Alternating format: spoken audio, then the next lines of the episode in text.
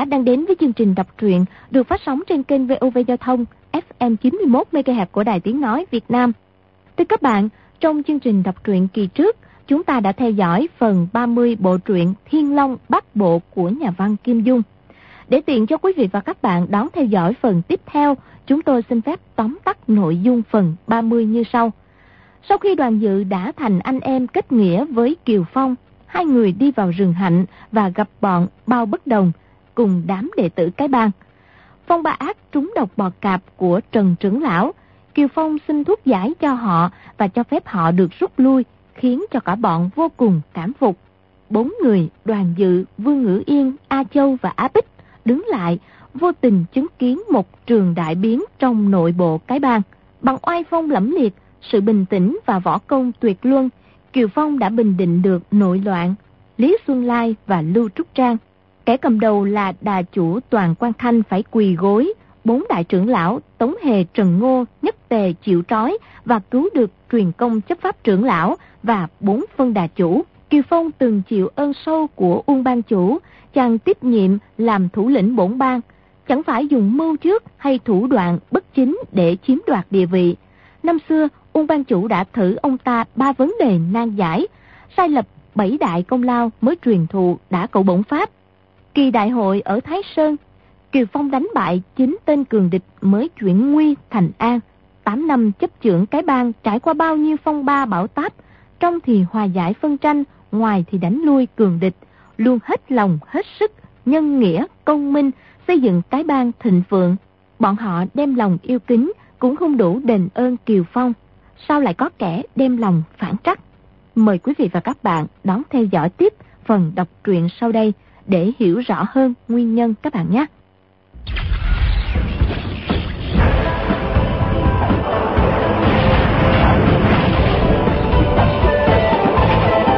Thiên Long Bát Bộ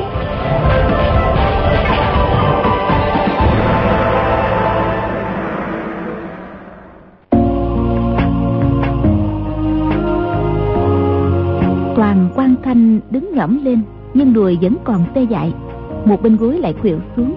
Y lớn tiếng đáp. Hiện nay thì ban chủ chưa làm điều gì càng rỡ đối với anh em Nhưng chẳng bao lâu nữa sẽ làm. Y nói xong câu đó mới gượng đứng lên được. Bạch Thế Kính lớn tiếng mắng. Người không được nói càng. Kiều ban chủ xử sự quan minh lỗi lạc. Từ trước tới giờ Chưa có một điều gì lầm lẫn. Thì sau này làm sao có sự gì đáng trách? Người ăn nói Tuyệt vô chứng cơ Sách động nhân tâm bội phản ban chủ. Ta nói thẳng, Cái tiếng đồn đó cũng đã đến tai ta rồi. Nhưng lão già đây Nghe chuyện bậy bạ tức mình đánh cho cái đứa nói nhăn kia Một quyền, gãy ba cái xương sườn. Chỉ có bọn mê mũi hồ đồ Mới nghe lời đồn nhảm. Người nói qua nói lại Cũng chỉ có mấy câu đó. Thôi, Mau tự xử đi cho xong. Kiều Phong nghĩ thầm thì ra. Ở sau lưng ta đã có lời đồn đãi Bạch trưởng lão đã nghe rồi Lại không tiện nói cho ta hay Thế thì hẳn là chuyện khó nghe lắm. Đó là đại trưởng phu Thì có gì phải giấu giếm bưng bích chứ? Chàng bèn từ tốn nói. Bạch trưởng lão đừng nóng Cứ để toàn ngài chủ nói rõ ràng minh bạch xem sao. Ngay cả tống trưởng lão Thầy trưởng lão cũng chống lại ta. Nhất định Kiều Phong này phải có chỗ lỗi lầm. Hệ trưởng lão kêu lên Ta chống lại ban chủ quá là sai trái. Ờ, Không cần phải nói thêm. Ờ, Khi nào tuyên án ờ, Ta sẽ tự cắt cái cổ lùng tết này. Hai tay bưng đầu đưa lên ban chủ là xong. Lời lão nói tuy có vẻ hoạt kê Nhưng mọi người đều cảm thấy thương tâm vô hạn. Không ai nở cất tiếng cười. Bạch Thế Kính lại nói Ban chủ dạy phải lắm.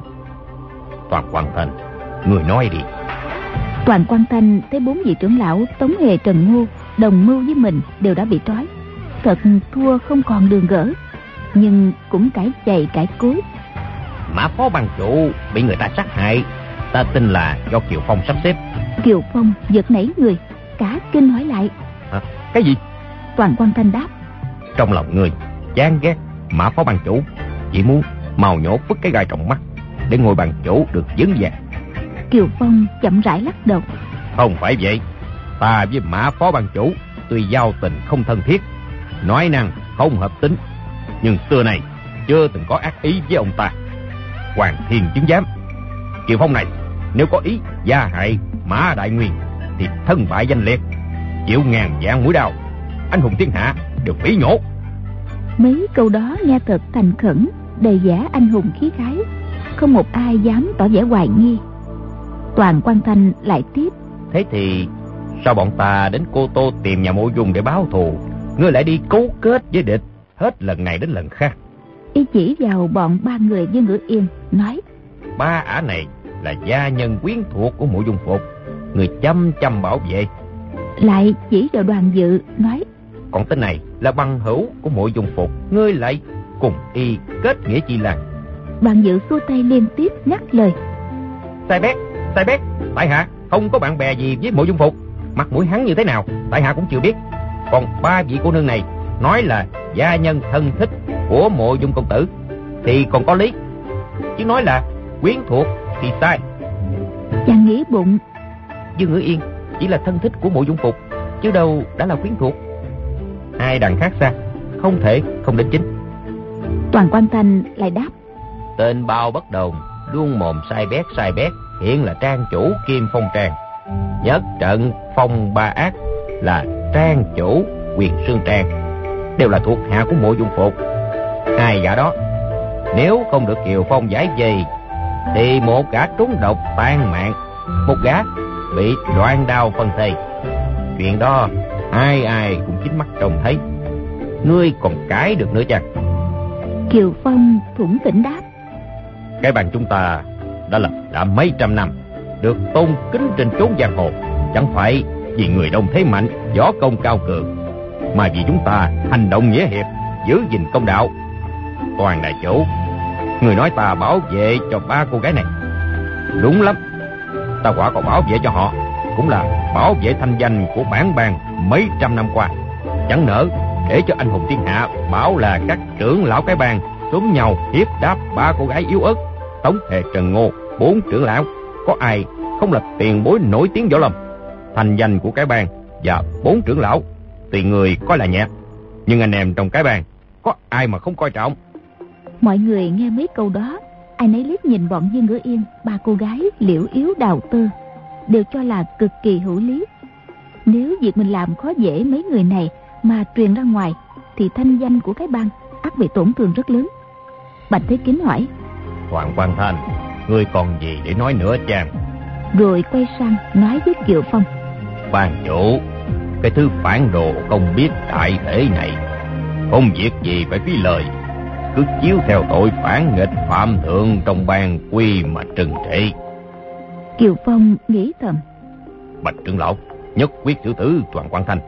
Càng sớm càng tốt để y khỏi thổ lộ chuyện bất lợi cho ta. Ông dõng dạc nói. Toàn đại chủ lôi kéo được nhiều người âm mưu nổi loạn. Hẳn phải có nguyên nhân trọng đại. Đại trương phu hành sự đúng thì bảo đúng sai thì bảo sai. Các vị huynh đệ kiều mổ có việc gì lầm lỗi xin nói rõ ra. Ngô trưởng lão chép miệng thở dài nói. Ừ, ban chủ người là đại giang hùng giả ngây giả điếc hoặc là hảo hán thử lòng gia thắng ngay. Ngô trường phong này không đủ tài xét oan thôi người cứ hạ sát ta đi. Kiều phong trong lòng càng thêm nghi hoặc hỏi lại. Ngô trưởng lão. Sao trưởng lão bảo ta là giang hồ? Vậy trưởng lão trưởng lão nghi ta ở chỗ nào? Ngô trường phong lắc đầu nói. Chuyện này nói ra liên quan quá nhiều. Nếu như truyền ra ngoài thì cái bang không ngóc đầu lên được.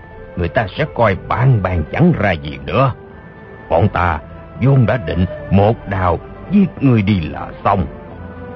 Kiều phong như rơi vào năm dặm mây mù không hiểu đầu đuôi ra làm sao chàng lẩm bẩm. Sao vậy? Ta ta ta có việc gì? Chàng lại ngẩng đầu lên hỏi. Ta cứu hai thủ hạ đắc lực của mộ dung phục. Các người nghi ta cấu kết với họ phải không nào? Thế nhưng các người đã mưu tính phản loạn trước rồi. Chuyện cứu người là về sau có liên can gì đâu. Hơn nữa chuyện này phải hay quấy chưa nói được ta biết mã phó ban chủ không phải do mộ dung phục làm hại toàn quan thanh hỏi lại làm sao mà ngươi biết? Câu này trước đó đã hỏi rồi, nhưng giữa chừng lại phát sinh biến cố nên chưa có câu trả lời. Lúc này y lại nêu ra. Kiều Phong đáp. Ta nghĩ Mộ Dung Phục là đại anh hùng, hảo hán tử. Có lý đầu lại hạ thủ giết Mã Nhị Ca chứ. Dương Ngữ Yên nghe Kiều Phong khen biểu ca của mình là đại anh hùng, hảo hán tử thì quan khoái vô cùng. Nàng nghĩ thầm, vị Kiều ban chủ này quả thực là đại anh hùng, hảo hán tử. Còn Hoàng Dự bất giác châu mày nghĩ bụng. Chưa chắc, chưa chắc. Mộ Dung Phục đã thấy gì là đại anh hùng, hảo hán tử đâu chứ. Toàn quan thanh lại lên tiếng. Trong hai tháng qua, cao thủ trên giang hồ bị hại quá nhiều, ai cũng chết về môn tuyệt kỹ của chính mình. Nếu không phải là độc thủ của cô Tô Mộ Dung, thì còn ai vào đây? Anh với tàn ác, ra tay giết bằng hữu võ lâm như vậy, có chỗ nào mà bảo là anh hùng hảo hán? Kiều Phong thủng thẳng đi đi lại lại, chàng nói. Các vị huynh đệ, chiều hôm qua, ta đang ngồi uống rượu trên vọng giang lầu ở đất Giang Âm, thượng lưu sông Trường Giang. Có gặp một vị nho sinh trung niên, uống một hơi 18 bát rượu lớn, mặt không đổi sắc, quả là tử lượng cao, hảo hán tử. Đoàn dự nghe đến đây, không khỏi mỉm cười, nghĩ thầm. Thì ra, hôm qua đại ca đã cùng với người ta uống rượu thi rồi. Hễ ai tử lượng cao, uống rượu sảng khoái, đại ca bèn thích thú khen ngay là hảo hán, chỉ sợ lầm thôi. Lại nghe Kiều Phong kể tiếp. Ta cùng y đối ẩm ba bác, có đề cập đến nhân vật võ lâm văn nam. Y tự cho rằng mình trưởng pháp đứng thứ nhì, còn thứ nhất là mộ dung phục công tử. Ta cùng y đối ba trưởng, trưởng đầu và trưởng thứ hai y đỡ được. Đến trưởng thứ ba, bát rượu y đang cầm bị chấn động rơi vỡ, mảnh văng lên mặt máu chảy đầm đìa. Y thần sắc vẫn như thường, nói tiếc qua, tiếc qua, uống mất một bát rượu. Thấy gã hào sản như vậy, ta xin lòng yêu mến. Không đánh ra chưởng thứ tư nữa mà nói. Các hạ chưởng pháp tinh diệu, quả không hổ, bốn chữ Giang Nam đệ nhị. Y bèn đáp, ở Giang Nam thì thứ hai, nhưng trong thiên hạ thì thứ bét. Ta nói, huynh đài bất tất quá kim nhừ cứ chưởng pháp mà lượng, huynh đài đúng là cao thủ hạng nhất. Y nói, thì ra kiều ban chủ của cái bang đến đây, ta thua mà mười phần bội phục. Cũng may các hạ ra tay nhẹ đòn, không để ta bị thương. Ta xin mời các hạ một bát rượu nữa. Thế rồi, hai chúng ta mỗi người uống luôn ba bát nữa. Đến khi chia tay, ta hỏi họ tên. Thì gã bảo, họ công giả, tên Càng, là thuộc hạ của mộ dung công tử. Trang chủ xích hạ trang. Gã còn mời ta về trang viện uống rượu ba ngày. Hỡi các huynh đệ, người như vậy, huynh đệ nghĩ sao? Có đáng kết bạn hay không? Ngô Trường Phong hăng hái đáp. Gã công giả càng đó, quả là hảo hán tử, hảo bằng hữu, ban chủ. Bao giờ có dịp cho lão gặp mặt y. Ngô lão quên mất mình là kẻ phản nghịch phạm thượng đang bị tù tội. Lát nữa sẽ đưa ra xử tử. Vừa nghe đến anh hùng hảo hán, bất giác sinh lòng yêu mến, muốn kết bạn ngay. Kiều Phong mỉm cười, trong bụng than thầm. Ngô Trường Phong, tất là người hào sản, không ngờ lại liên can vào âm mưu phản nghịch. Tống trưởng lão lại hỏi. Ban chủ à, rồi sao ra sao? Kiều Phong đáp. Ta cáo biệt công giả càng rồi, liền thẳng đường đi vô tích, đi tới canh hai, chợ gặp hai người đứng ở hai đầu một chiếc cầu nhỏ cãi nhau óm tỏi. Thì đó, trời đã tối mịt, sao lại còn người tranh biện gì đây? Ta thấy lạ, mới tới gần xem. Thì ra chiếc cầu đó là một thân cây bắt ngang. Một đầu là một hán tử mặc áo đen, đầu kia là một tên nông phu gánh một gánh phân. Hai người đang tranh nhau sang trước. Hán tử áo đen bảo tên nông phu lùi trở lại, vì gã tới đầu cầu trước phải được quyền ưu tiên. Tên nông phu thì lấy lẽ mình gánh nặng, không trở gót được, bảo gã hán tử lui lại để nhường mình sang trước. Gã áo đen nói, đã thi gan từ canh một sang canh hai rồi. Đứng đến sáng thì đứng, chứ ta nhất định không nhượng bộ. Tên nông phu nói, ngươi không sợ ngửi phân thối, thì cứ đứng đây. Gã áo đen đáp lại, Ngươi không sợ đòn gánh đè đau dài Thì cứ đứng chịu cho tới sáng Ta thấy tình hình như thế Thật tức cười nghĩ bụng Anh chàng áo đen này Tính tình thật là cổ quái Lùi lại nhường bước cho người thì đã sao? Đứng đối diện với người gánh phân, Có gì là thú? Nghe câu chuyện, Thì họ đã đứng đây một canh rồi, Ta nổi tính hiếu kỳ. Cũng muốn xem kết quả ra sao, Để xem cuối cùng Gã áo đen sợ thối Phải bỏ cuộc, Hay tên nông phu mệt quá phải đầu hàng. Nhưng đứng gần hôi quá không chịu nổi, Ta phải đứng xa xa trên đầu gió. Vẫn nghe hai người tiếp tục cãi nhau, Vì không quen thổ ngữ Giang Nam, Nên họ nói gì? Ta cũng không rõ lắm. Đại khái là ai cũng nói mình có lý. Tên nông phu kia cứng cổ không vừa. Gánh phần từ vai trái đổi sang vai phải. Lại từ vai phải đổi sang qua vai trái. Nhưng nhất định không chịu lùi một bước. Mang dự hết nhìn với ngữ yên Lại nhìn hai nàng A Châu A Bích. Thấy ba cô gái tủm tỉm cười Lắng tai nghe Xem chừng vô cùng thú vị. Chàng nghĩ thầm Hiện nay trong ban đang đại biết Tình thế cực kỳ khẩn cấp. Vậy mà đại ca vẫn bình tĩnh Kể câu chuyện tầm thường. Kiều đại ca anh hùng như thế Sao vẫn còn tính trẻ con? Ngờ đâu tất cả mấy cam bang chúng cái bang Cũng đều chăm chú theo dõi. Chẳng ai xem câu chuyện Kiều Phong đang kể là nhàm chán. Kiều Phong lại tiếp tục. Ta đứng coi một hồi mới thấy kinh ngạc. Phát giác gã áo đen kia Đứng trên cầu khỉ Mà thân hình vẫn chảy như núi Chính là một người mang gió công thượng thừa. Còn tên nhà quê gánh phân kia Thì chỉ là một người bình thường, Tuy vạm dở rắn rỏi, Nhưng không biết chút võ công nào. Ta nghĩ thầm, Lấy võ công mà nói, Thì gã hán tử kia Chỉ giơ ngón tay ra, đẩy nhẹ một cái, Là tên nông phu, Cả người lẫn phân Rơi tỏm xuống rạch. Còn nếu như y không muốn dở võ, Lại không chịu nhường đối phương, Thì chỉ cần nhảy nhẹ một cái là giót qua đầu Tên nông phu thật là dễ dàng. Vậy mà y lại nhất định Ăn thua đủ với người gánh phân, Mới thật là tức cười. Lại nghe người áo đen cao giọng quát, Nè, Ngươi mà không chịu nhường đường Thì ta chửi cho mà xem. Tên nông phu cũng chẳng vừa, Chửi thì chửi, người biết chửi, Chẳng lẽ ta không biết chửi hay sao? Thế là y mồm năm miệng mười, Cất tiếng chửi trước. Người áo đen cũng chẳng kém, Hai bên đều qua tiếng lại. Bao nhiêu tiếng tốt, tiểu bẩn thiểu lôi ra hết. Hai người chửi nhau bằng thổ ngữ Giang Nam. Ta nghe mười câu, Chẳng hiểu được một. Rủa xả chửi bới Độ nửa giờ. Tên ông phù đã mỏi lắm. Còn hán tử áo đen, Nội lực sung mãn, Nên vẫn thần khí đầy đủ. Tình gánh phân đứng lão đảo, Xem chừng chỉ độ thời gian uống một chén trà Là sẽ ngã nhào xuống rạch. Đột nhiên, tên ông phù thò tay vào thùng phân. Bốc ra một nắm, Ném luôn vào mặt người áo đen. Người áo đen đâu có ngờ Y lại dở trò bẩn thỉu như vậy. Chỉ kịp kêu lên một tiếng, Thì mồm miệng mặt mũi đã dính đầy phân. Ta kêu thầm, Chào ơi, Gã này tự tìm cái chết, Còn trách ai được nữa? Hán tử nổi giận, hầm hầm, Dung tay lên, toàn đánh một chưởng vào đầu tên nông phu. Đoàn dự tuy tai nghe Kiều Phong kể chuyện, Nhưng mắt chỉ nhìn Dương Ngữ Yên Hé đôi môi anh đào. Hết sức chăm chú, lắng tai. Chàng lại thấy A Châu, A Bích, Hai người nhìn nhau mỉm cười, Dường như đã biết cả rồi. Lại nghe Kiều Phong kể tiếp. Biến cố xảy ra rất mau lẹ. Ta vì sợ phải ngửi mùi hôi, Nên đứng xa hơn 10 trượng. Muốn cứu tên ông phu, Cũng không thể nào kịp nữa. Ngờ đâu, Người áo đen kia dung trưởng, Sắp đánh xuống đầu tên gánh phân. Đột nhiên, ngừng tay giữa chừng, Cười ha hả nói.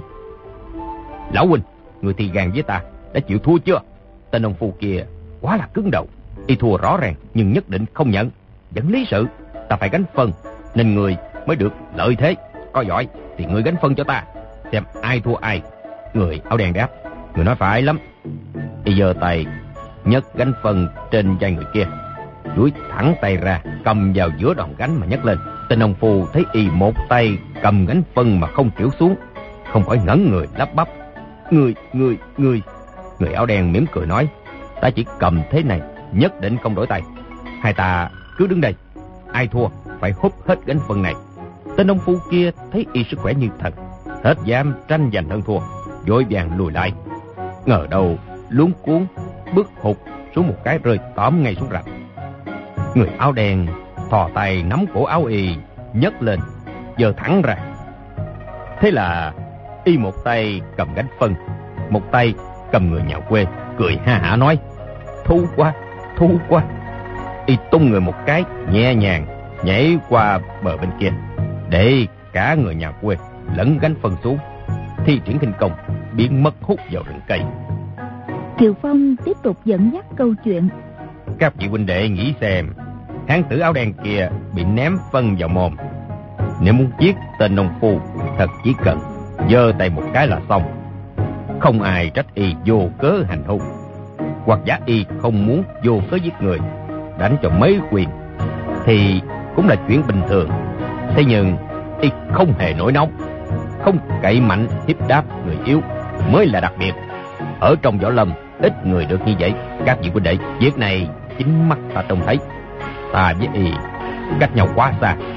Chưa chắc y đã phát hiện tung tích của ta. Để mà phải giữ ý tứ. Một người như vậy, liệu có phải là hảo hán bằng hữu, hảo hán thử chăng? Cả bọn ngô trưởng lão, trần trưởng lão, bạch trưởng lão, ai nấy cùng reo lên. Đúng lắm, quả là hảo hán. Trần trưởng lão lại nói. Tiếc rằng, ban chủ không hỏi họ tên y để cho bọn ta cùng biết trong võ lâm giang nam có nhân vật như vậy. Kiều Phong chậm rãi đáp. Vị bằng hữu đó chẳng phải ai xa lạ. Vừa cùng Trần trưởng lão động thủ, lưng bàn tay bị bọt cạp độc cắn cho bị thương. Trần trưởng lão kinh ngạc hỏi. Là nhất trận phong, phong bà ác đó ư. Kiều Phong gật đầu đáp. Chính thị.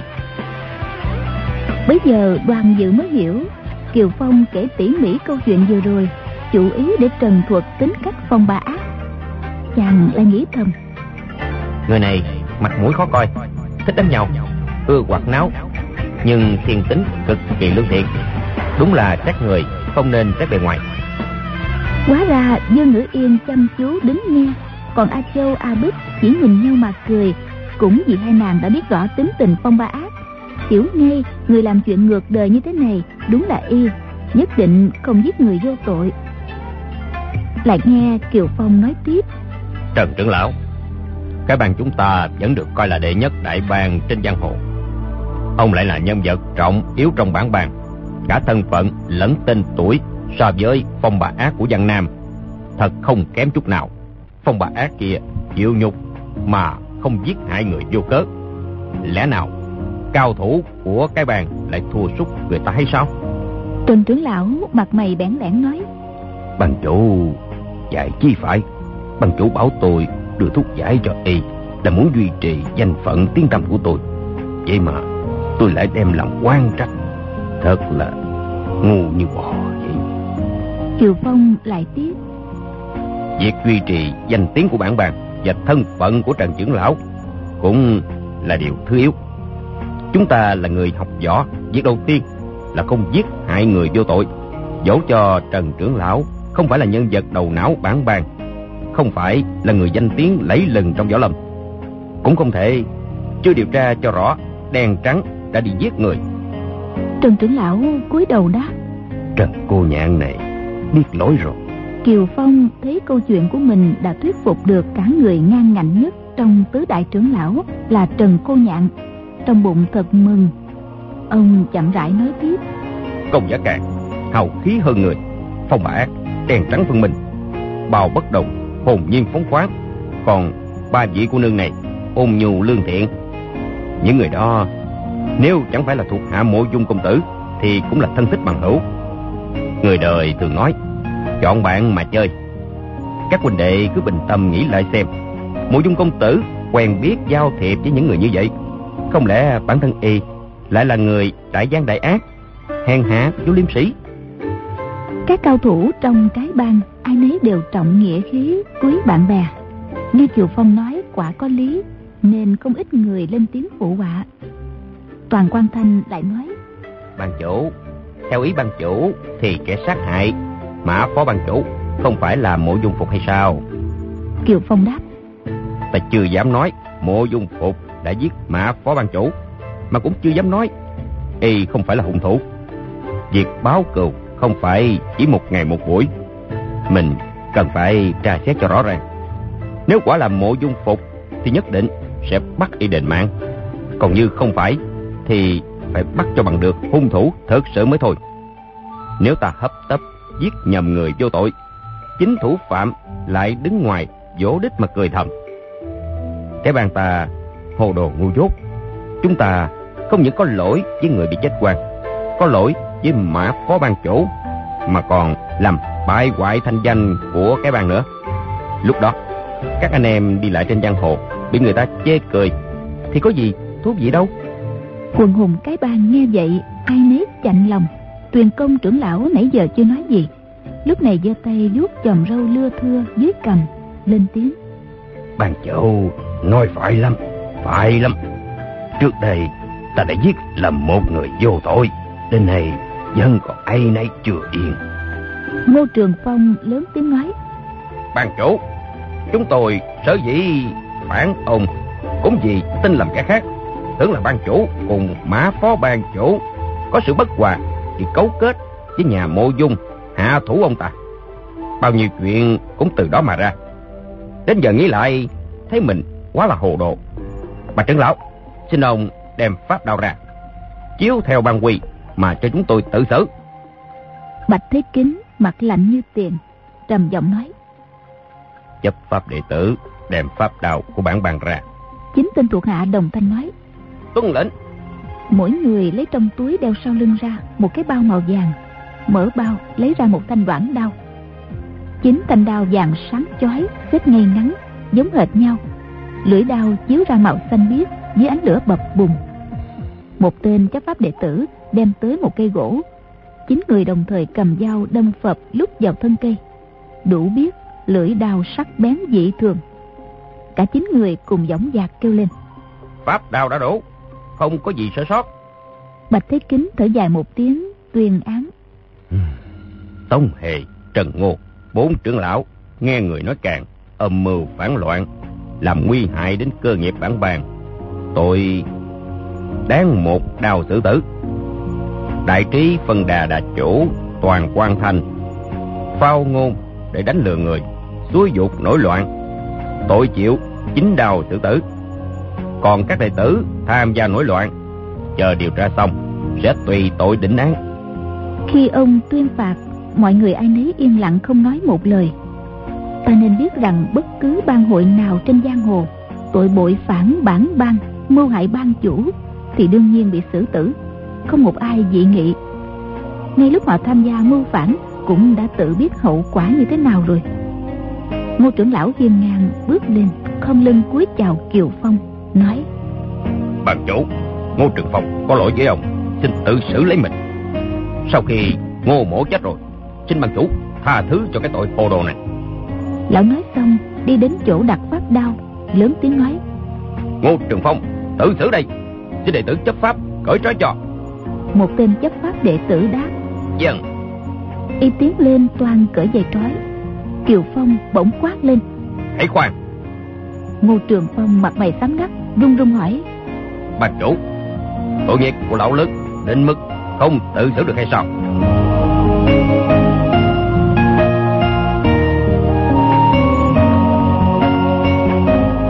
Theo quy củ cái băng Người phạm ban quy nếu tự sát thì sau khi chết rồi, thanh danh vẫn còn. Tội trạng không truyền ra ngoài. Trên giang hồ, nếu ai nhắc nhở đến hành vi của y, thì cái bang sẽ ra mặt can thiệp. Hảo hán trong võ lâm, ai cũng lấy thanh danh làm trọng, không chịu để sau khi chết rồi, còn có người giết móc mình. Ngô trường phong thấy kiều phong ngăn không cho mình tự xử thì bất giác cả kinh. Kiều phong không trả lời, đi đến bên đống pháp đao dõng dạc nói 15 năm trước, người khất đàn xâm nhập nhạn môn quan. Tống trưởng lão được tin chạy về cấp báo. Ba ngày không ăn, bốn đêm không ngủ. Dọc đường phi chết chính con tuấn mã, chính mình kiệt sức mà nội thương thổ huyết. Nhờ vậy mà quân đại tống ta không bị kịp, kỵ binh người hồ phải tháo lui. Đó là một đại công đối với quốc gia. Tuy anh hùng trên giang hồ không được biết rõ ràng, nhưng cái bàn ta phải biết chấp pháp trưởng lão tống trưởng lão công lao thật là lớn ông thử xét lại xem, có thể đem công chuộc tội được hay không? Bạch Thế Kính đáp. Ban chủ xin tha cho Tống trưởng lão. Lời lẽ quá thật đủ lý. Thế nhưng ban quỳ đã viết rõ, đại tội phản bang quyết không thể nào tha thứ. Dẫu có đại công cũng không chuộc được. Cốt đệ tránh cậy công lộng quyền, hành động pháp lâm nguy đến cơ nghiệp lâu dài của bản bang. Ban chủ, ý kiến của ông không hợp ban quy. Chúng ta không thể phá lề luật của bao nhiêu đời truyền lại. Tuấn trưởng lão nở một nụ cười buồn bã, tiến lên mấy bước nói. Chấp pháp trưởng lão nói rất là đúng. Chúng tôi đã lên tới chức trưởng lão, thử hỏi ai là người chưa về công hãng mã. Nhưng chẳng lẽ người nào cũng kể lễ công lao ngày trước, rồi muốn phạm tội gì cũng được hay sao? Tôi xin ban chủ, rộng thường cho được, tự xử lấy mình. Bỗng nghe mấy tiếng lách cách, sợi dây gân bò đang trói cổ tay ông ta đã bị bứt đứt. Quần cái ai nấy đều biến sắc. Sợi dây gân bò đó vừa dai vừa chắc, dù có dùng dao sắc bén cũng chưa chắc đã cắt được mau lẹ. Vậy mà tống trưởng lão dùng tay ra là đứt ngay. Quả thật xứng đáng đứng đầu tứ lão cái bằng. Tống trưởng lão vừa bứt được dây, liền đưa tay cầm pháp đao lên toan tự xử. Ngờ đâu có một luồng nội lực nhu hòa ở đâu ập tới. Bàn tay còn cách pháp đao chừng một thước thì không tiến thêm được nữa. Chính là kiều phong không để cho ông ta lấy được con dao. Tống trưởng lão mặt biến sắc kêu lên. Bằng chủ ông kiều phong giơ tay ra chộp lấy một thanh pháp đao. Tống trưởng lão kêu lên. Tôi đành vậy tôi đã có ý giết bằng chủ. Thế này quá là bảo ứng. Mau hạ thủ đi. Lưỡi pháp đao lóe lên. Kiều phong đã đâm vào vai bên tả mình nghe xoẹt một tiếng. Cả bọn ăn mày kêu lên thất thanh. Không ai bảo ai cùng đứng bật dậy. Đoàn dự hốt hoảng kêu lên. Đại ca đại ca. Ngay cả dương ngữ yên là người ngoài cuộc thấy biến cố bất ngờ cũng mặt qua nhợt nhạt buộc miệng gọi. Trời kiều ban chủ chớ nên kiều phong nói. Bạch trưởng lão trong ban quỳ có một điều đệ tử bản bang phạm quy không thể tha thứ được. Ban chủ nếu muốn khoan hồng thì phải tự mình chảy máu mới rửa được tội cho người đó. Có đúng như vậy hay không? Bạch thế kính nét mặt giận rắn như đá chậm rãi nói. Ban quỳ quả có điều này. Thế nhưng ban chủ muốn tự đổ máu để cứu tội cho người cũng phải xét xem có đáng hay không. Kiều phong đáp chỉ cần không trái với lề luật của tổ tông là được rồi. Ông quay lại nói với hề trưởng lão. Hề trưởng lão năm xưa chỉ điểm võ công cho ta. Tuy không mang danh sư phụ mà thực sự đã là thầy. Nhưng chuyện đó chỉ là ân đức riêng. Lại nghĩ đến việc năm trước ôn ban chủ bị năm cao thủ khất đàn lập kế cầm tù trong động hắc phong ở núi kỳ liên để uy hiếp cái bang ta phải hàng phục. Ôn ban chủ thân hình lùng mập thầy trưởng lão, dốc dáng cũng giống đôi phần nên giả là ôn ban chủ, nguyện xin chết thầy để ban chủ được thoát hiểm. Đó là đại công cả với quốc gia lẫn với bản bàn ta không thể không lấy máu rửa tội cho hề lão. Nói xong, rút thanh đao thứ hai, dung lên nhẹ nhàng cắt đứt dây gân bò trói tay hề trưởng lão. Quay ngược đao lại, đâm vào vai mình. Một quan kiều phong chậm chậm quay sang trần trưởng lão trần trưởng lão vốn là người tâm địa hẹp hòi. Năm xưa lỡ giết tôn trưởng phải thay họ đổi tên trốn đi. Trong lòng lão lúc nào cũng nơm nớp sợ người ta bới móc vết tích của mình. Thường có ý lẩn tránh kiều phong. Hai người không thân mật với nhau bao giờ. Lão vừa thấy kiều phong nhìn mình liền lớn tiếng nói kiều ban chủ ta với ông không có giao tình gì. Bình thời đắc tội đã nhiều không dám mong ông lưu quyết xá tội. Lão lật tay một cái cánh tay từ đằng sau chuyển ra đằng trước, nhưng cổ tay vẫn còn bị trói bằng gân bò. Thì ra, môn thông tí quyền của ông ta đã luyện đến mức xuất tận nhập quá hai cánh tay thông nhau dài ngắn tùy ý hụp người xuống dương tay ra, đã cầm được một thanh pháp đao. Kiều phong xoay tay lại, dùng thủ pháp tuyệt diệu, giật lại đao một cách nhẹ nhàng, rồi dõng dạc nói, trần trưởng lão, kiều phong này là một gã thô lỗ, không thích kết giao với những người hành sự cẩn thận tính nết tỉ mỉ lại cũng không ưa những người không biết uống rượu không thích cười đùa đó là thiên tính của con người chẳng biết thế là hay hay dở Trưởng lão cùng ta tính tình không hợp, bình thời ít khi trò chuyện. Ta cũng không ưa mã phó ban chủ. Hễ thấy mặt ông ta là kiếm cớ chạy đi chỗ khác. Tha rằng đi uống rượu ăn thịt chó với mấy đệ tử một túi, hai túi còn thú hơn. Cái tính khí đó ai cũng biết cả. Nhưng nếu vì thế mà ai tưởng ta muốn trừ khử mã phó ban chủ cùng trưởng lão là cực kỳ sai lầm. Hai vị lão thành trì trọng, chưa từng say xưa, là điểm rất hay. Kiều mẫu này thật không bằng. Nói đến đây, Kiều Phong lại cầm thanh pháp đao đâm vào vai mình, rồi lại tiếp.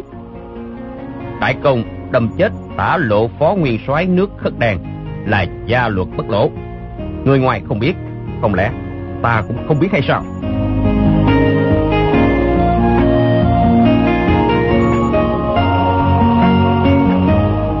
Trong ban chúng liền có tiếng thị thầm to nhỏ, thanh âm hỗn loạn kinh ngạc, trầm trồ bội phục.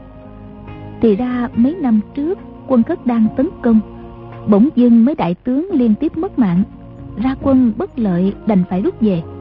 Nhà đại tống thoát được một tai kiếp lớn.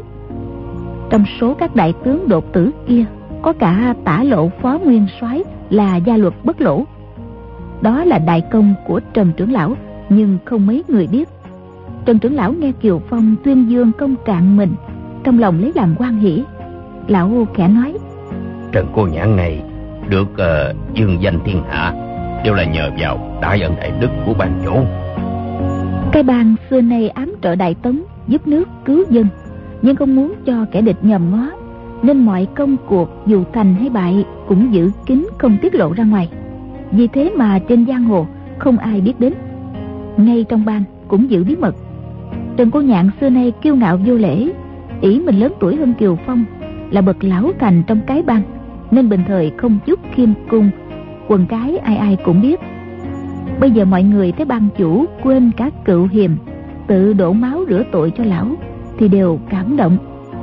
Kiều Phong lại đến trước mặt ngô trưởng lão, nói Ngô trưởng lão, năm xưa trưởng lão một mình trấn thủ ải ưng sầu, chống lại các cao thủ trong nhất bấm đường của Tây Hạ, khiến cho âm mưu hành thích dương gia tướng không thành. Ngày đó, Dương Nguyên soái có ban cho trưởng lão một thẻ kim bài để ghi công. Trưởng lão lấy ra đây cho anh em coi sẽ được miễn tội. Ngô Trường Phong đột nhiên mặt đỏ bừng lên, ra chiều bẽn lẽn ấp úng nói. Cái đó, cái đó... Kiều Phong lại nói. Chúng ta đều là huynh đệ. Ngô trưởng lão có điều chi nan giải cứ nói toát ra, đừng ngại ngùng gì. Ngô Trường Phong ấp úng. Cái kim bài đó ừ, không dám giấu ban chủ, đã đã để đâu mất rồi, không thấy nữa. Kiều Phong lấy làm lạ, hỏi. Để đâu mà mất chứ? Ngô Trường Phong đáp. Cái đó tự mình. Lão định thần, rồi lại nói lớn. Ờ, hôm đó ta thèm rượu quá, trong túi không tiền, đem kim bài đi cầm mất rồi. Kiều Phong cười ha hả nói. khoái thật, khoái thật. Có điều như vậy, thật đắc tội với Dương Nguyên soái. Nói xong, ông rút một thanh pháp đao, cắt đứt dây trói Ngô Trường Phong, rồi lại đâm vào vai trái của mình. Ngô Trường Phong lớn tiếng nói: "Ban chủ, đại nhân đại nghĩa, cái mạng Ngô Trường Phong này từ nay giao cho ban chủ. Ừ, người ta có bảo ban chủ là gì, chăng nữa ta cũng không tin đâu." Kiều Phong vỗ vai lão, cười nói: "Bọn mình đã là hạng ăn xin, không có cơm ăn rượu uống thì đến xin người ta, ai lại đem kim bài đi cầm bao giờ?" Ngô Trường Phong cười đáp. xin cơm thì dễ, chứ xin rượu làm sao mà được. Chưa kịp mở miệng, người ta đã từ chối tống cổ đi rồi. Mọi người nghe y nói thế, ai nấy cười ồ. Chuyện xin rượu uống bị người ta từ chối. Anh em ăn mày trải qua đã nhiều. Kiều Phong tha tội cho bốn trưởng lão, ai cũng thấy nhẹ mình như trút được gánh nặng. Mọi người đưa mắt nhìn toàn quan thanh, nghĩ bụng y là người chủ mưu suối bẫy Kiều Phong dù có khoan hồng đại lượng đến đâu Cũng không thể tha y Kiều Phong đi đến trước mặt Toàn Quan Thanh Nói Toàn đại chủ Ngươi còn muốn nói gì nữa không Toàn Quan Thanh đáp Ban chủ Sở dĩ tập phản ngươi Là vì Giang Sơn nhà đại tống Vì cơ nghiệp của cái bàn Nhưng kẻ đã nói cho ta hay chân tướng thân thế của người. Này, chắc là sợ bị giết nên không dám ra mạ. Thôi, người chém phức ta một đao đi là xong. Kiều Phong trầm ngâm một hồi, rồi nói. Thân thế ta có điều chi mà không phải. Người cứ việc nói ra. Toàn quan thành lắc đầu. Bây giờ ta nói cũng không chứng cớ, chẳng ai thèm tin. Người giết ta đi là hơn. Kiều Phong nghi hoặc vô cùng, lớn tiếng nói. Cái đại trưởng phu, có điều muốn nói là nói, sao còn úp úp mở mở. Toàn nói rồi, lại thôi. Toàn Quang Thanh, đã là hảo hán, có chết cũng không sợ. Còn việc gì phải sợ nữa chứ? Toàn Quang Thanh cười khẩy. phải đó, chết vẫn chẳng sợ, thì còn việc gì phải sợ nữa. Họ kiều kia, ngươi cướp dung đao, giết ta đi, để ta khỏi phải sống ở trên đời này mà nhìn thấy cái bang này lọt vào tay quân hồ lỗ giang hồ gấm dốc nhà đại tống rơi vào tay di địch kiều phong hỏi lại cái bàn sao lại lọt vào tay hồ lỗ người nói rõ ra xem sao. Toàn quan thanh đáp. Ta đã bảo rồi mà. Bây giờ có nói anh em cũng không ai tin. Còn bảo là toàn mổ ham sống sợ chết ua môi múa mỏ. Ta đã sớm tìm cái chết. Có đâu chết rồi còn để cho người ta chửi rủa.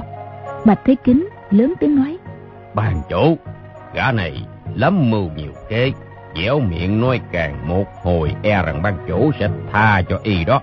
Chấp pháp đệ tử đâu? Lấy pháp đào ra hành hình. Một tên đệ tử chấp pháp dân mệnh, rảo bước tiến ra, cầm một lưỡi đao đến bên toàn quan thanh. Kiều phong vẫn nhìn chằm chặp vào toàn quan thanh. Thấy y đầy vẻ công phẫn, nhưng thần sắc không lộ vẻ gian trá điêu ngoa, cũng không ra chiều khiếp sợ, thì trong lòng lại càng nghi hoặc quay sang bảo đệ tử chấp pháp. Đưa pháp đao cho ta tên đệ tử đó hai tay cầm đao cung kính dâng lên. Kiều phong cầm lấy pháp đao nói toàn đại chủ người bảo người biết chân tướng thân thế của ta lại bảo chuyện này có liên quan đến an nguy của bản bàn thật ra chân tướng ta thế nào mà ngươi không dám nói thật? Nói tới đây ông ta phát đao vào bao bỏ vào túi mình rồi nói người xúi dục phản loạn khó mà miễn tội chết hôm nay ta tạm để đó. Để khi mọi việc minh bạch rõ ràng, ta sẽ tự tay giết người. Kiều phong này không phải như người đàn bà nhu nhược mà mua chuộc ơn huệ. Khi ta đã muốn giết người, thì người có chạy đằng trời cũng không thoát. Người cởi bỏ những túi vải trên lưng xuống, rồi đi đi, từ đây trở đi. Cái bàn không còn nhân vật như người nữa. Kiều Phong bảo Toàn Quan Thanh cởi bỏ túi vải trên lưng, Chính là ra lệnh đuổi y ra khỏi bàn. Bọn đệ tử cái bang trừ những kẻ mới vào Mỗi người ai cũng có đeo túi vải trên lưng. Nhiều thì chín cái, ít thì một cái. Cứ chiếu số túi vải nhiều hay ít Mà định ngôi thứ cao hay thấp. Toàn Quan Thanh nghe Kiều Phong ra lệnh cởi túi trên lưng xuống Thì đột nhiên mặt đầy sát khí. Bước lại chụp lấy một thanh pháp đao Chĩa mũi ngay ngực mình. Nên biết rằng trên giang hồ người bị trục xuất khỏi bang hội thì cái nhục nói sao cho xiết thà bằng đơn trường xử tử còn dễ chịu hơn. Kiều phong lạnh lùng nhìn xem y có dám đâm vào ngực hay không. Toàn quan thanh cầm chặt con dao tay không rung chút nào cũng quay đầu lại nhìn kiều phong. Hai người trừng trừng nhìn nhau trong giây lát cả khu rừng hạnh yên phăng phắc không một tiếng động. Toàn quan thanh bỗng hỏi kiều phong ngươi giả vờ hay thợ không lẽ ngươi thật không biết hay sao? Kiều phong hỏi lại người bảo ta, không biết cái gì. Toàn quan thanh mấp mấy môi, nhưng không nói gì. Đem pháp đao đặt xuống chỗ cũ, rồi từ từ cởi tám cái túi trên lưng ra, cùng kính xếp dưới đất. Y cởi đến chiếc túi thứ năm. Bỗng nghe tiếng gió câu dồn dập, từ phương bắc có người chạy đến, kế đến là hai tiếng còi hiệu. Trong đám ăn mày lập tức có người quýt còi trả lời. Tiếng gió ngựa mỗi lúc một nhanh thoáng cái đã gần tới nơi. Ngô trường phong lẩm bẩm. Có biến cố gì khẩn cấp nữa đây? Người cưỡi ngựa chưa đến nơi thì đột nhiên ở mé đông cũng có tiếng gió ngựa nhưng còn xa hơn chưa nghe được rõ rệt là đi về hướng nào. Chỉ trong giây lát ngựa từ phương bắc đã đến bên bìa rừng. Một người phóng ngựa chạy thẳng vào xoay mình nhảy xuống. Người đó mặc áo bào rộng thụng tay Phục sức rất là hoa lệ Nhưng lập tức cởi ngay áo ngoài ra Để lộ bên trong áo giá chằng giá đực. Chính là người của cái bang. Đoàn dự thoáng nghĩ Lập tức hiểu ra. Ăn mày mà cưỡi ngựa Rất dễ khiến cho người ta chú ý. Qua phủ Thế nào cũng bị giữ lại tra vấn hạch sách Nhưng đã đưa tin Tất phải chạy cho nhanh. Nên phải ăn mặc như kẻ phú thương. Bên trong vẫn mặc áo giá Để tỏ mình không dòng bản Người đó đến trước mặt đà chủ đại tính phân đà Cung kính trình lên một cái túi nhỏ Nói Diệt quân khẩn cấp. Y chỉ nói được bốn chữ Rồi thở lên hồng hộc. Đột nhiên con ngựa y cưỡi Hí lên một tiếng thảm thiết Lăn ra đất dậy mấy cái chết ngay. Kẻ đưa tin kia cũng loạn choạng gục luôn xuống. Chẳng nói cũng biết Cả người lẫn ngựa rong đuổi đường xa Không nghĩ khí lực kiệt quệ cả rồi Đại tính đại chủ nhận ra người đưa thư là một trong số bang chúng gửi qua Tây Hạ dò thám tin tức. Tây Hạ vẫn thường đem binh xâm phạm, chiếm đất, quấy nhiễu lương dân. Nhưng không tai hại như người khất đan. Cái bang vẫn thường sai gián điệp qua Tây Hạ nghe ngóng tình hình. Đại tính đại chủ thấy người này bất kể sống chết chạy về thì biết ngay cái tin đưa đến tức là quan trọng và khẩn cấp vô cùng nên không tự mình mở ra để nguyên chiếc túi trình cho Kiều Phong nói đây là quân tình khẩn cấp của nước Tây Hạ. Người đưa tin là một huynh đệ đi theo dịch đại hổ huynh đệ sang bên đó. Kiều Phong cầm lấy bao thư, mở ra xem thấy bên trong là một viên sát ông. Ông bóp dở viên sát, lấy ra một tờ giấy đang định mở ra xem. Bỗng nghe tiếng chân ngựa dồn dập, người phía đông cũng đã đến bên mé rừng. Con ngựa vừa thò đầu vào, người ngồi trên yên đã phi thân xuống, quát lớn. Kiều Phong, viên sát truyền tin, làm việc quân đại sự ngươi không được xem. Mọi người đều giật mình kinh hãi. Nhìn lại thấy người đó là một lão già ăn mày râu tóc bạc phơ mặc một chiếc áo rách nát. Truyền công chấp pháp hai vị trưởng lão cùng đứng lên nói. Ừ. từ trưởng lão có việc gì mà đại giá tới đây? Quần cái thấy từ trưởng lão đến ai nấy đều kinh động. Vị từ trưởng lão này ở trong cái bang thân phận cực cao năm nay đã 87 tuổi Uông ban chủ tiền nhiệm vẫn kêu ông là sư bá. Trong cái bang, Ai ai cũng đều là hậu bối của ông ta. Lão quy ẩn đã lâu, Xưa nay không màng đến thế sự. Kiều Phong và truyền công chấp pháp Các trưởng lão hàng năm đến tâm hỏi, Cũng chỉ nói chuyện thông thường trong bang. Và đâu, Lúc này lão đột ngột đến đây, Ngăn Kiều Phong không cho đọc mật thư, Khiến mọi người ai nấy đều ngạc nhiên. Kiều Phong lập tức nắm chặt tay, Giữ tờ giấy lại không lưng thi lễ nói. Từ trưởng lão khỏe chứ? Nói xong ông mở tay ra đưa tờ giấy đến trước mặt từ trưởng lão. Kiều phong là đương kim ban chủ cái bang và giấy tuy có thấp hơn từ trưởng lão nhưng đại sự trong bang thì vẫn phải do ban chủ ra lệnh. Không nói gì từ trưởng lão chỉ là một tiền bối đã thoái ẩn. Dẫu có những vị ban chủ đời trước phục sinh vẫn phải nghe lệnh của kiều phong. Ngờ đâu từ trưởng lão không cho kiều phong xem quân tình của nước tây hạ chàng lại không kháng cự chút nào. Mọi người đều vô cùng kinh ngạc. Từ trưởng lão nói xin lỗi nha. Lão cầm ngay tờ giấy trong tay kiều phong nắm chặt lại. Kế đó đưa mắt nhìn khắp lượt ban chúng dõng dạc nói quả phụ của mã đại nguyên huynh đệ là mã phu nhân sẽ tới ngày để có chuyện trần tình. Xin mọi người đợi bà ta một lúc có được chăng mọi người đưa mắt nhìn kiều phong xem ông ta xử trí ra sao. Kiều phong bụng đầy nghi hoặc nói nếu là việc trọng đại thì mọi người có đợi một chút cũng không sao. Từ trưởng lão đáp dĩ nhiên là việc trọng đại. Lão không giải thích gì thêm chỉ quay sang kiều phong thi lễ tham kiến ban chủ rồi ngồi sang một bên. Đoàn dự nhân lúc này tán gẫu với dương ngữ yên mấy câu ghé tai nàng nói nhỏ dương cô nương lúc này cái bang đang làm việc. Chúng ta nên lánh đi hay cứ ở đây xem sao? Dương ngữ yên cho mày đáp. Ừ, mình là người ngoài đúng ra chẳng nên nghe chuyện cơ mật đại sự của người ta. Nhưng mà nhưng mà không biết họ có tranh luận gì liên quan đến biểu ca của ta không? Ta cứ nghe thử xem sao. Ban dự liền phụ họa. Đúng đó. Vì mà phó ban chủ này cứ như họ là bị biểu ca cô giết chết để lại một người vợ quá không nên nương tựa thật là đáng thương viên ngữ yên rồi đáp Không, không đâu. Mã phó ban chủ không phải do biểu ca của tôi viết. Kiều ban chủ chẳng bảo như vậy là gì? Ngay lúc đó lại có tiếng gió ngựa, hai kiệm mã chạy đến khu đường hạnh. Cái bang tụ hội nơi đây, bên đường hẳn để những ký hiệu, chung quanh cũng có người tiếp dẫn chặn đường, phòng địch nhân đến tấn công. Ai cũng tưởng một trong hai người đó phải là quá phụ Mã Đại Nguyên. Nào ngờ lại là một ông lão và một bà lão. Ông già thân thể thấp bé, còn bà già lại cao to. Hai bên trên lệch trông thật tức cười. Kiều Phong vội đứng lên nói. Hiền Phú Phụ, Đàm Công, Đàm Bà, ở Sung Tiêu Động, Thái Hàng Sơn Giá Lâm. Kiều Phong này không ra sang nghênh đón, xin tạ lỗi. Từ trưởng lão và truyền công chấp pháp các trưởng lão khác nhất tề bước ra thi lễ. Bằng dự thấy vậy biết ngay, Đàm Công Đàm Bà phải là những nhân vật có tiếng tâm trong võ lâm. Bỗng thi Đàm Bà hỏi, Kiều ban chủ, trên vai ông có cái gì thế này? Nói rồi bà vươn tay ra nhổ bốn lưỡi đao Thủ pháp mau lẹ dị thường Đàm bà vừa nhổ đao xong Đàm công tức khắc lấy trong bọc ra một cái hộp nhỏ Mở nắp thò ngón tay Quệt chút thuốc cao Bôi lên vai Kiều Phong Thuốc vừa bôi lên, Vết thương đang ứa máu tươi lập tức ngừng chảy ngay. Thủ pháp rút đau của đàm bà Nhanh nhẹn hiếm có trên đời, Nhưng cũng chỉ là một môn võ công.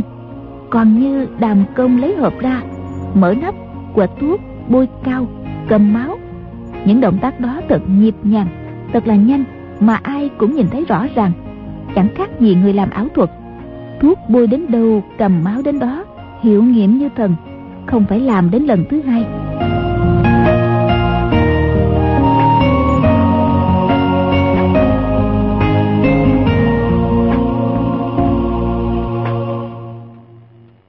Các bạn thân mến, Chúng ta vừa theo dõi phần 31 bộ truyện Thiên Long Bát Bộ của nhà văn Kim Dung. Mời quý vị và các bạn đón theo dõi phần tiếp theo, cũng được phát sóng vào kỳ sau trên kênh VOV Giao thông FM 91 MHz của Đài Tiếng Nói Việt Nam. Hãy gửi những ý kiến của quý vị và các bạn vào địa chỉ email quen thuộc đọc truyện vovavonggmail.com. Bây giờ thì nhóm thực hiện chương trình xin phép nói lời chào tạm biệt. Chúc quý vị và các bạn một đêm ngon giấc.